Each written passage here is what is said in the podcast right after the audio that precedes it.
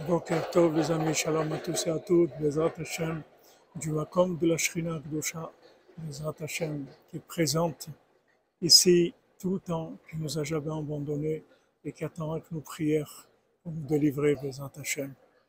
Alors, Rabbi nous dit, si quelqu'un m'écoute et il met de côté sa compréhension, ce qu'il ressent, ce qu'il comprend, ce qu'il ce qu'il a l'impression que c'est comme ci ou comme ça, et qui m'écoute, c'est sûr qu'il va devenir un grand sadique.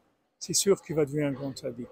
Parce que Rabbeinu, les conseils qu'il nous, qu'il nous donne, c'est des conseils messianiques pour nous amener à la perfection.